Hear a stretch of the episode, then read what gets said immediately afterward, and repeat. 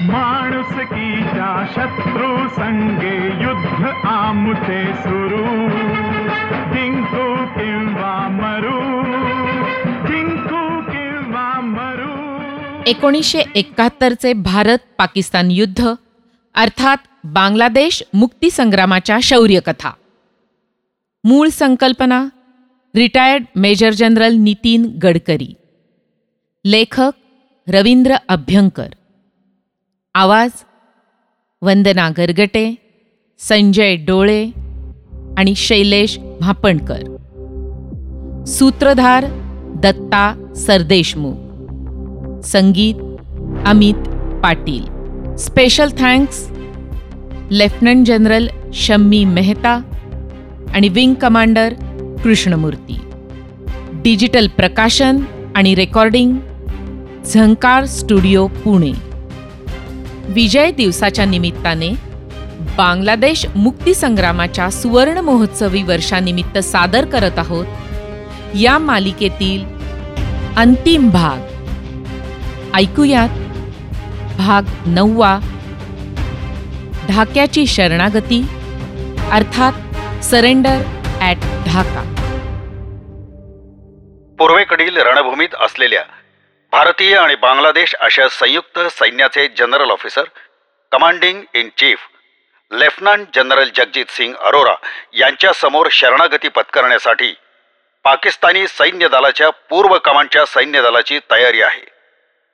या शरणागतीमध्ये पाकिस्तानच्या भूदल वायुदल आणि नौदलाच्या तसेच सर्व नागरी सशस्त्र दलाच्या सर्व सैनिकांचा समावेश आहे. हे सर्व सैनिक आत्ता जेथे आहेत त्याच जागेच्या जवळ असलेल्या लेफ्टनंट जनरल जगजित सिंग अरोरा यांच्या आधिपत्याखालील सैन्य दलाकडे जाऊन आपापली शस्त्रे जमिनीवर ठेवून शरण जातील. आत्ताच ऐकलात ना? तो सोळा डिसेंबर एकोणीसशे एकाहत्तर या दिवशी general A A K Niazi यांनी लेफ्टनंट जनरल जगजित सिंग अरोरा यांच्या समक्ष ज्या शरणागतीच्या दस्तऐवजावरती स्वाक्षरी केली त्या दस्तऐवजातला पहिला परिच्छेद आहे. ढाक्यात एकूण तीस हजार पाकिस्तानी सैनिक तीन हजार भारतीय सैनिकांना शरण आले. भारतीय लोकांना जाहीरपणे सार्वजनिकरित्या अजूनही न सांगितलेली गोष्ट आहे ती अशी की या संख्येचं तीस हजार आणि तीन हजार या संख्येचं एकमेकांशी असलेलं नातं. ते असं की एक भारतीय सैनिक दहा पाकिस्तानी सैनिकांच्या बरोबरीचा ठरला होता. पहा भारतीय सैन्य किती शक्तिमान होतं ते. एकोणीसशे एकाहत्तरच्या लढाईच्या विजयाची शक्ती इतकी होती की या युद्धानंतर तीन राष्ट्रांचं भविष्य आखलं गेलं. पाकिस्तान अर्धा झाला. भारत मानवतावादी हस्तक्षेप या कल्पनेचा विजेता ठरला. आणि बांगलादेश या नव्या देशाचा जन्म झाला. दक्षिणेकडून एकशे एक कम्युनिकेशन झोनमधून केलेलं आक्रमण तसंच पूर्व आणि आग्नेयाच्या बाजूनं फोर कोअरनं केलेलं आक्रमण अखेरीला यशस्वी झालं होतं. दक्षिणेकडून वन नॉट वन कम्युनिकेशन झोनमधून केलेलं आक्रमण तसंच पूर्व आणि आग्नेयाच्या बाजूनं फोर कोअरनं केलेलं आक्रमण अखेरीस यशस्वी झालं होतं. रावळपिंडी आणि कलकत्त्याचं भारतीय सेनेचं पूर्वेकडचं मुख्यालय या दोन्ही ठिकाणी बऱ्याच घटना घडल्यावर अखेरीस जनरल नियाझी यांनी शरणागती पत्करण्याचा निर्णय घेतला.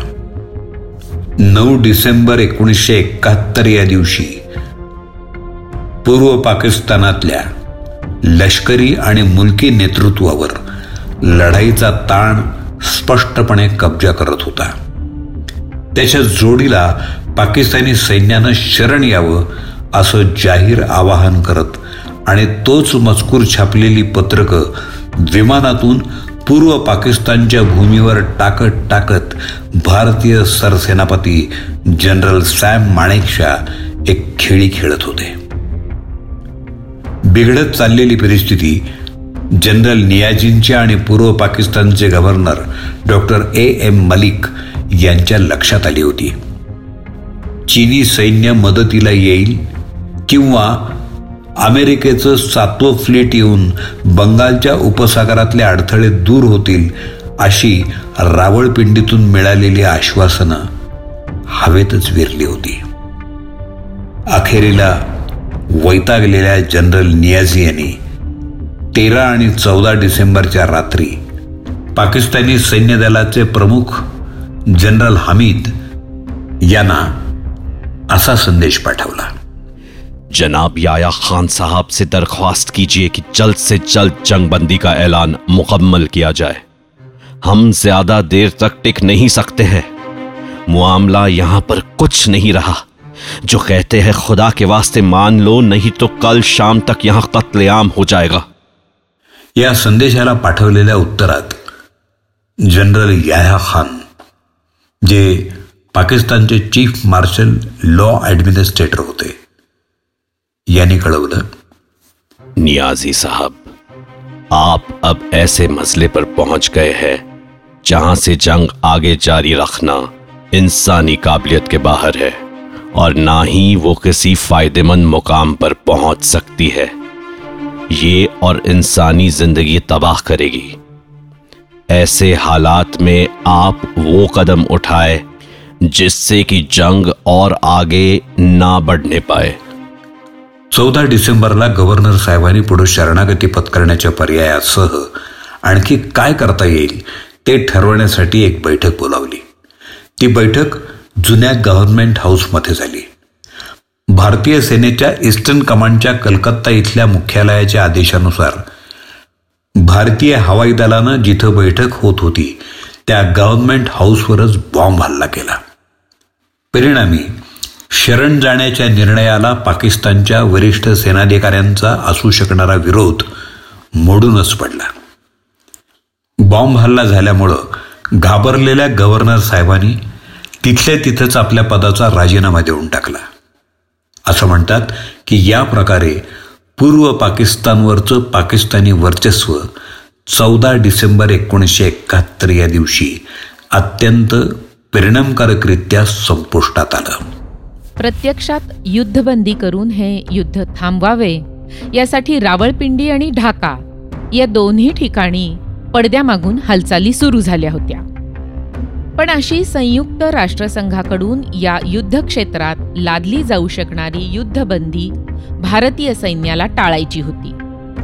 आपली स्थिती अत्यंत मजबूत असून आपण पाकिस्तानी सैन्याला बिनशर्त शरणागती पत्करायला भाग पाडू शकतो असे भारतीय भूदल प्रमुख जनरल माणिकशॉ आणि भारताच्या ईस्टर्न कमांडचे ठाम मत होते. आता आपण पुन्हा जरा टू पॅरा युनिटने यशस्वीपणे केलेल्या तांगाईल पॅराड्रॉप युद्धाच्या क्षेत्राकडे जाऊया. जिथं बुरी गंगा नदीवर एक महत्त्वाचा पूल होता आणि जे ढाक्याचे उपनगर होते. त्या मिरपूर मार्गे two para unit Tangail Mirpur Dhaka या रस्त्यावर आगेकूच करत होते. मिरपूर इथं पाकिस्तानी सैन्याकडून टू पॅरा युनिटला प्रखर विरोध झाला होता. पण युद्धाचं वारं अंगात भिनलेले ते टू पॅरा युनिटचे पॅराट्रुपर्स ऐकायलाच तयार नव्हते. आणि शेवटी थोडंसं नुकसान सोसून त्यांनी पंधरा डिसेंबर एकोणीसशे एकाहत्तर या दिवशी तो पूल ताब्यात घेतलाच. मग काय विचारता? ढाक्याच्या सीमेवर पोचेपर्यंत त्यांना अडवायला एकही पाकिस्तानी सैनिक आता उरला नव्हता.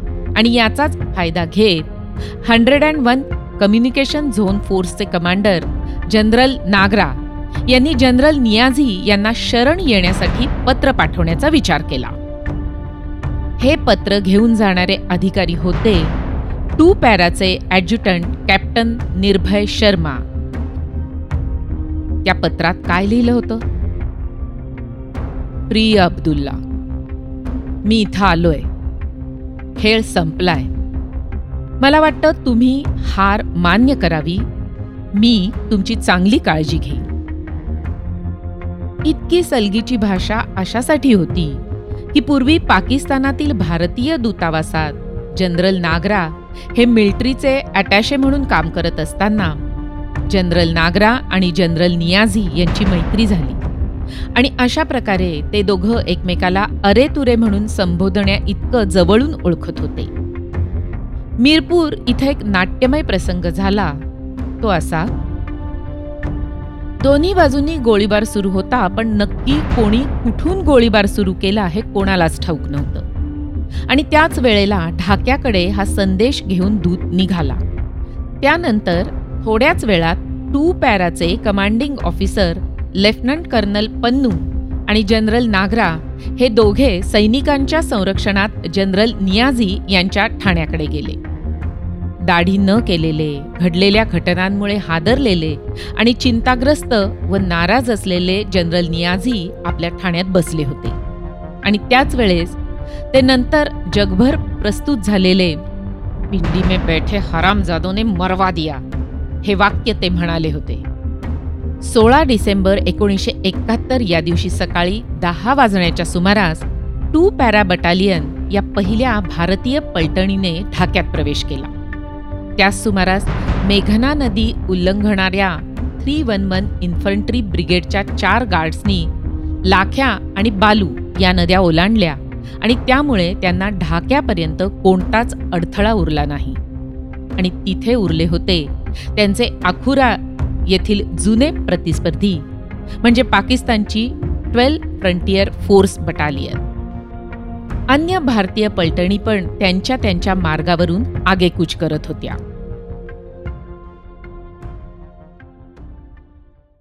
प्रत्यक्ष शरणागतीचे शिल्पकार होते भारतीय सैन्याच्या पूर्व कमांडचे सेनाधिपती major general J F R Jacob.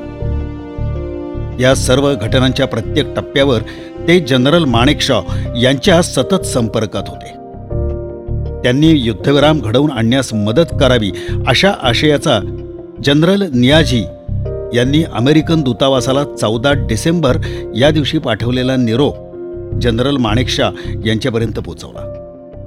त्या निरोपाचा संदर्भ घेऊन जनरल माणेकशा यांनी दुसऱ्या एका निरोपातून शरणागतीच्या प्रस्तावाची जाहीर घोषणा केली. ती अशी जनरल नियाझी तुम्ही लढाई थांबवण्याची इच्छा व्यक्त केल्यामुळं मी तुमच्यापुढे शरणागतीचा एक प्रस्ताव ठेवतो. सोळा डिसेंबरच्या सकाळी नऊ वाजेपर्यंत तुम्ही शरण यावं आणि पाकिस्तानच्या सर्व सैन्य तुकड्यांना युद्ध थांबवून आमच्या आगेकूच करणाऱ्या सैन्याला शरण जाण्याचा आदेश द्यावा. जर तुम्ही असे केले नाहीत तर सकाळी नऊ वाजल्यानंतर भारतीय सैन्याच्या सर्व ताकदीनिशी मला नव्याने हल्ला करावा लागेल. हा निरोप दर अर्ध्या तासानं आकाशवाणीच्या कलकत्ता केंद्रावरून प्रक्षेपित करण्यात आला. निरोप मिळाल्याची पोहोच जनरल नियाझी यांनी दिली. त्यांनी जनरल माणेकशा यांचे प्रतिनिधी आणि भारताच्या पूर्व कमांडचे प्रमुख मेजर जनरल जेकब यांना शरणागतीच्या अटी ठरवण्यासाठी आणि भोजनासाठी ढाक्का इथं येण्याचं निमंत्रण दिलं. मोठ्या धाडसानं मेजर जनरल जेकब यांनी विमानानं जेसोर मार्गे ढाक्याला प्रयाण केलं. जेसोरपासून एका पाकिस्तानी हेलिकॉप्टरच्या संरक्षणात ते ढाक्याला पोहोचले. ते ढाक्यात उतरले तेव्हा त्यांच्याबरोबर आघाडीच्या डावपेचाच्या कामासाठी त्यांच्या इंटेलिजन्स युनिटचे कर्नल आणि एअरफोर्स कमांडरसुद्धा होते. पाकिस्तानच्या पूर्व आघाडीचे सेनाप्रमुख ब्रिगेडियर बकीर सिद्दीकी यांनी पाकिस्तानी सेबर जेस्टच्या रांगांमधून अत्यंत तणावाखाली मेजर जनरल जेकब यांचं स्वागत केलं. मेजर जनरल जेकब आणि जनरल नियाझी यांच्यातला संवाद लिखित स्वरूपात साठवला गेलेला आहे. आणि त्यामुळं त्याला आज एखाद्या कथेचा दर्जा मिळालेला आहे. आणि हो हा संभाषणाचा दस्तऐवज पाकिस्तानने अमेरिकेला सुपूर्त केलेल्या दस्तऐवजापेक्षा वेगळाच आहे.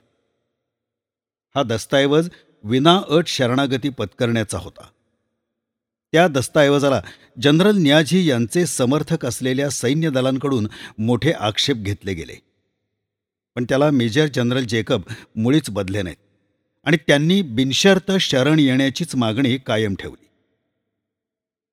निर्णय घेण्यासाठी मी तुम्हाला अर्ध्या तासाचा अवधी देतो आणि अर्ध्या तासानं तुमचा निर्णय ऐकायला परत येतो असं सांगून ते बैठकीतून बाहेरच निघून गेले.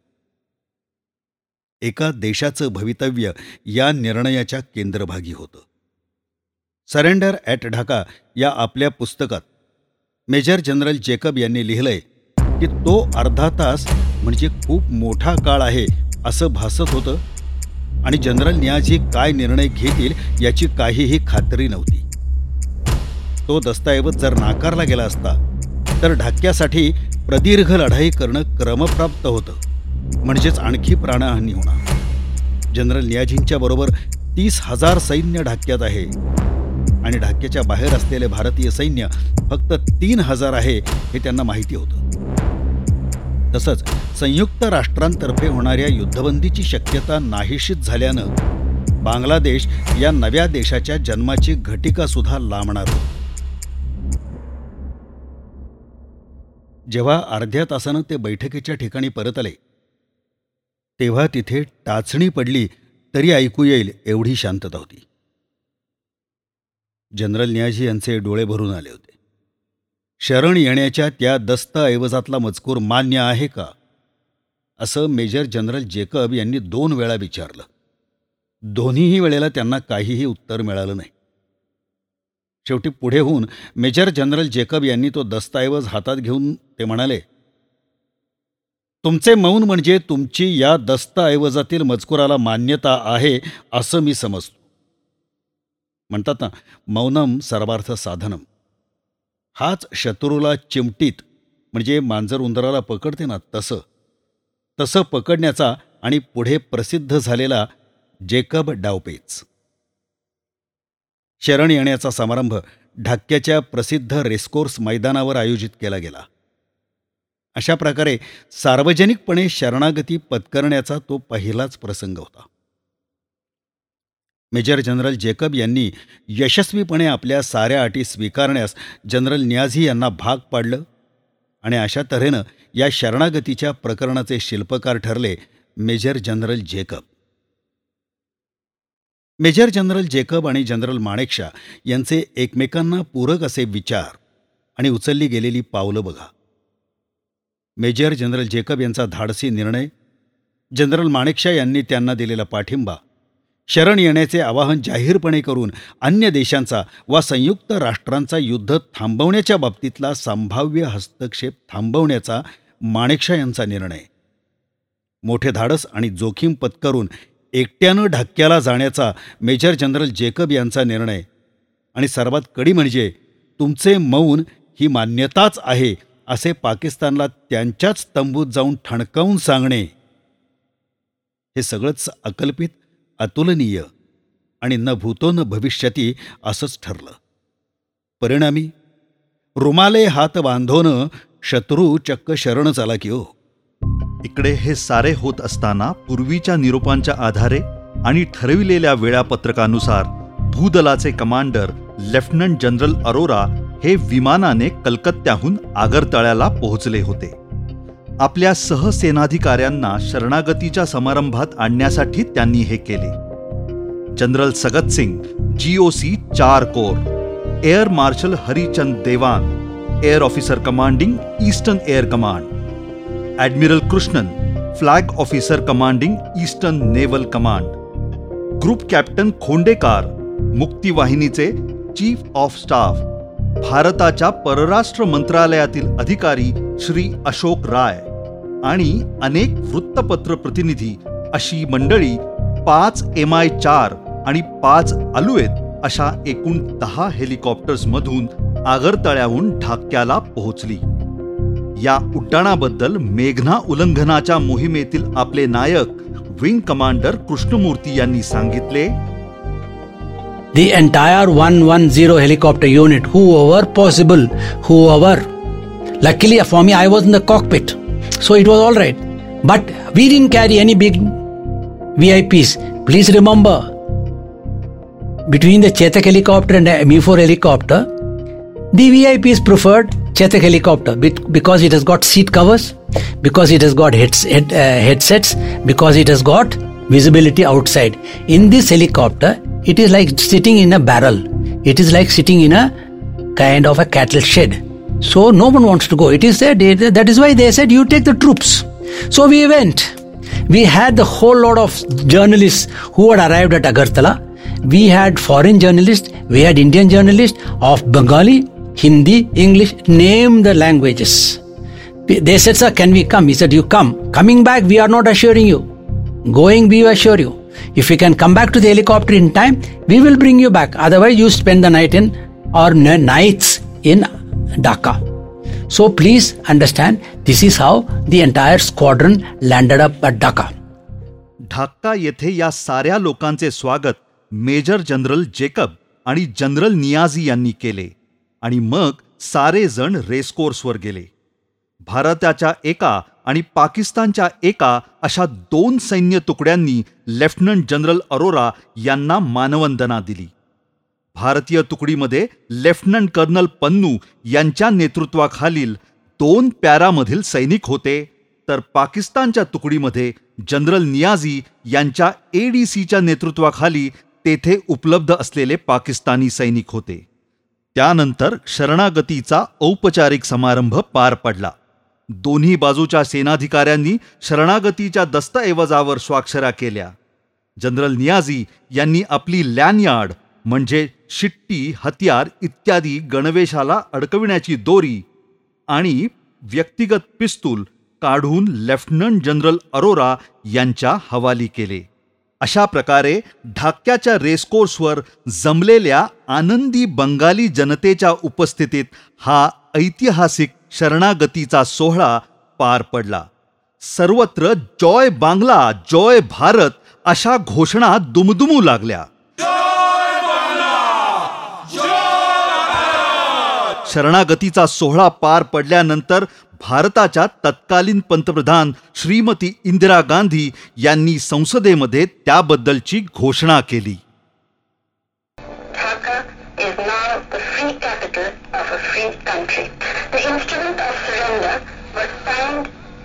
Signed Dhaka at 1631 hours Indian Standard Time by Lieutenant General A.A.K. Niazi on behalf of the Pakistan Eastern Command. Lieutenant General Jagdeep Singh Arora, GOC in command of the Indian and Bangladesh forces, आणि नंतर जगानं पाहिलेला शरणागतीच्या समारंभाचा तो ऐतिहासिक photo जो ढाक्यातील शरणागती म्हटल्यानंतर सर्वांच्या डोळ्यासमोर उभा राहतो ज्यात मेजर जनरल जेकब यांच्या बाजूला एक पोरगेलेसा फ्लाईट लेफ्टनंट दिसतोय. ओळखलत की नाही?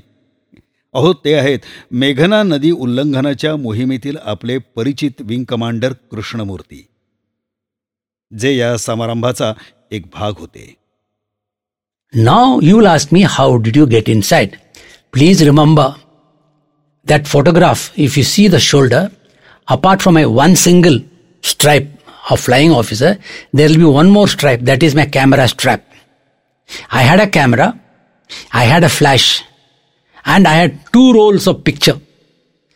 I was trying to take as many pictures as possible, but on the surrender day, the 16th of December 1971. Please remember, it is the eastern sector.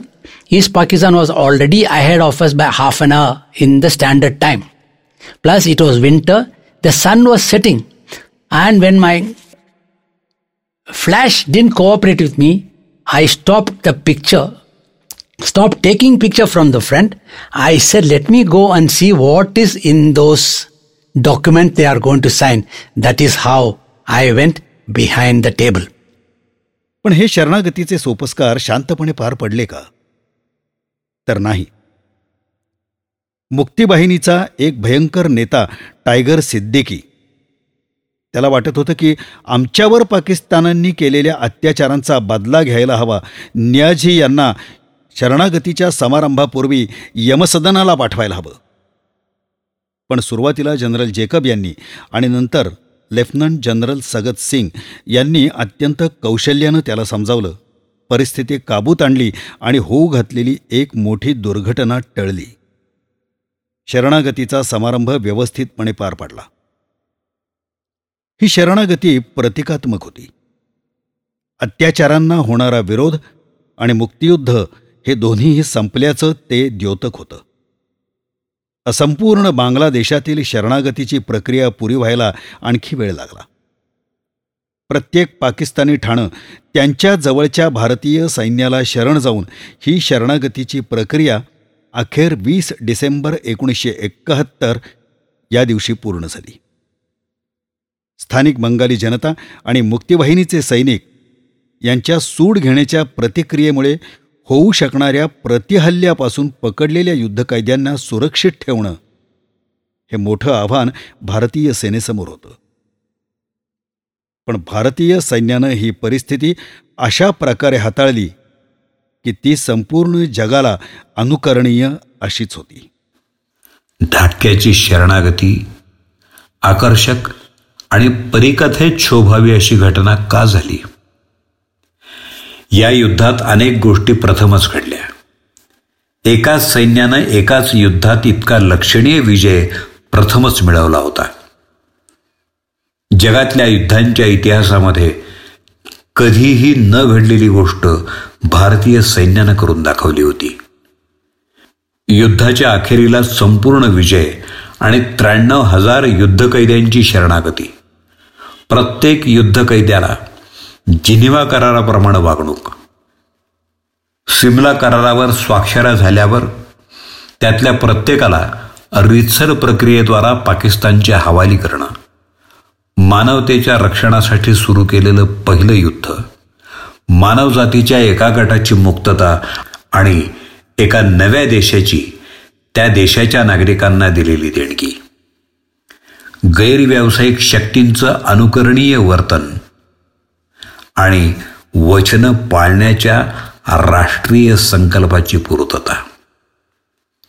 हे सगळं थोडक्यात सांगताना लेफ्टनंट जनरल शम्मी मेहता म्हणतात. हे सगळं थोडक्यात सांगताना लेफ्टनंट जनरल शमी मेहता म्हणतात My last question to you is the victory in Bangladesh was the finest hour for the Indian Armed Forces. Uh, would you like to give a message to our listeners on the occasion of Vijay Diwas, which is coming on, on the coming 16th of December? Is there a message from a war veteran to the younger generation today? Yeah, I think it's an appropriate time uh, to try and give a message. I mean, you know, every message doesn't get um transmitted. I would say when you look at uh, the war and, or the liberation or the humanitarian intervention in 1971, the whole of India operated like a team.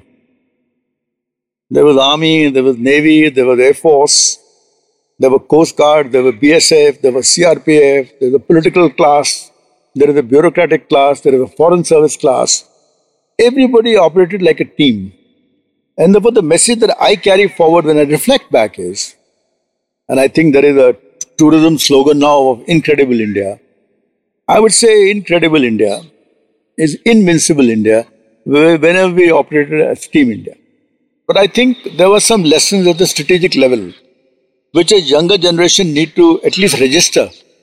They are the humanitarian intervention for the liberation of Bangladesh brings out four strategic lessons which I talk about wherever I go and speak. They are it was a victory of democracy over military rule. Democracy wins because the people, the talent of the armed forces, and the political will operate in sync. It does not happen in military rule. So, a lesson that should go across through our country and across the world is that it was a victory of democracy over military rule. The second lesson, which is equally important, it was a victory of humanism over barbarism. The barbarism inflicted by the Pakistan army in the form of genocide against their own can only be matched by the humanism of our soldiers who went and came back and destroyed those, the element that is creating the genocide. So that's the second strategic lesson. The third, which I would say, is it was a victory of maneuver over attrition. 30,000 Pakistanis in Dhaka surrendered to 3,000 of us who were in and around Tangail, Dhaka, Lakhya River, and all that. That's a 10 is to 1 ratio. And an entrenched 30,000 who had orders not to leave Dhaka unprotected, finally capitulated. So it was a victory of maneuver over attrition. And maneuver is not necessarily how the tanks move, or how the infantry move, or how the guns move. Maneuver is when you are in a position to do a maneuver, which Tagat did, of attacking the enemy's mind. The fact that we crossed the Meghna, the turning point, resulted in the victory of maneuver over attrition. And last but not the least is, it was a victory of liberation over occupation. We went to liberate them. In 90 days, when our job was over, we were back. There was no bargaining that I've done this for you, you do that for me. So I think at the strategic level, although these did not cross my mind when I was a young 27 year old commanding a squadron, but as I reflect, I think this is a message that your medium or any other medium should be able to put across. Because we must know also how to celebrate victory. Many of us remember the debacle against the Chinese in 1962, and it's a debacle we should never forget. But it is a victory of 71 which we must exploit in relation to what we could do at a time when the whole world was not willing to listen to what was happening in Bangladesh. I would, through your medium, I think it will probably be the, the best message to put across. Thank you, sir. It was such a pleasure having you on our uh, little podcast here. Thank, you. you. Equally my pleasure. Thank you from Studios. Thank you. Thank you, sir. याबरोबरच इतिहासातल्या भारतीय सैन्यानं लढलेल्या एका अविस्मरणीय युद्धाच्या समाप्तीपर्यंत आपण पोचलो आहोत ही लढाई भारतासाठी नव्हती तर एका दुसऱ्या देशासाठी होती आपल्या सैनिकांचं अतुलनीय शौर्य या युद्धात पाहायला मिळालं आणि तसाच त्यांना संपूर्ण देशाचा खुला पाठिंबा. अतुलनीय अशी स्थिती आता दुर्मिळच नाही का? तत्कालीन पंतप्रधान इंदिरा गांधी यांनी आपलं राजकीय ध्येय स्पष्टपणे सेनापतींना सांगितलं. आणि त्यांना योग्य त्या प्रकारे लढाई करून त्यात विजय मिळवण्याची मोकळीक दिली यासाठी त्या राजकीय नेतृत्वाचं आपोआपच कौतुक केलं गेलं. इंदिरा गांधी आणि तत्कालीन विरोधी पक्षनेते श्रीयुत अटल बिहारी वाजपेयी. ज्यांनी त्यांना दुर्गा म्हणून संबोधलं त्या दोघांना सलाम. एकोणीसशे एकाहत्तरचं हे युद्ध म्हणजे भारताच्या राजकीय आणि सेना दलाच्या इतिहासातली सुवर्णाक्षरांनी लिहिली गेलेली कहाणीच आहे. त्या लढाईमध्ये किती मोल देऊन आपण मोठेपणा मिळवला ते शोधून काढणं आवश्यक आहे. हे सगळं आपण कसं मिळवलं? हे सगळं थोडक्यात लेफ्टनंट जनरल शमी मेहता सांगतायत. I would say incredible India is invincible India whenever we operated as team India. माणूस कीच्या शत्रू संगे युद्ध आमुचे सुरू। जिंकू किंवा मरू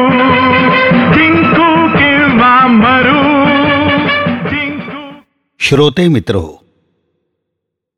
एकोणीसशे एकाहत्तरच्या युद्धाच्या कथा आपल्यापर्यंत पोहोचवण्याचा आमचा हा उपक्रम इथेच संपन्न होतो आहे. त्यावेळची स्थिती आपल्या शूर सैनिकांनी आणि त्यांच्या कुशल सेनाधिकाऱ्यांनी गाजवलेला पराक्रम तो काळ जो आपल्यातल्या काही जणांनी प्रत्यक्ष अनुभवला आपल्यातल्या काही ज्येष्ठांनी त्या युद्धात भागही घेतला असेल. मुक्तीसंग्रामातील शूरांच्या कथा. एका नव्या देशाचा उदय. भारताच्या इतिहासातील मानाचे पान. हे सारे आपल्यासाठी झंकार स्टुडिओ पुणे यांनी प्रस्तुत केले होते. हा उपक्रम करताना हा इतिहास जागृत करण्याचं देशकार्य करीत असल्यामुळे आम्हालाही खूप आनंद होत होता. आपल्या सर्वांनाच हा उपक्रम आवडला असेल याची आम्हाला खात्री आहे. धन्यवाद.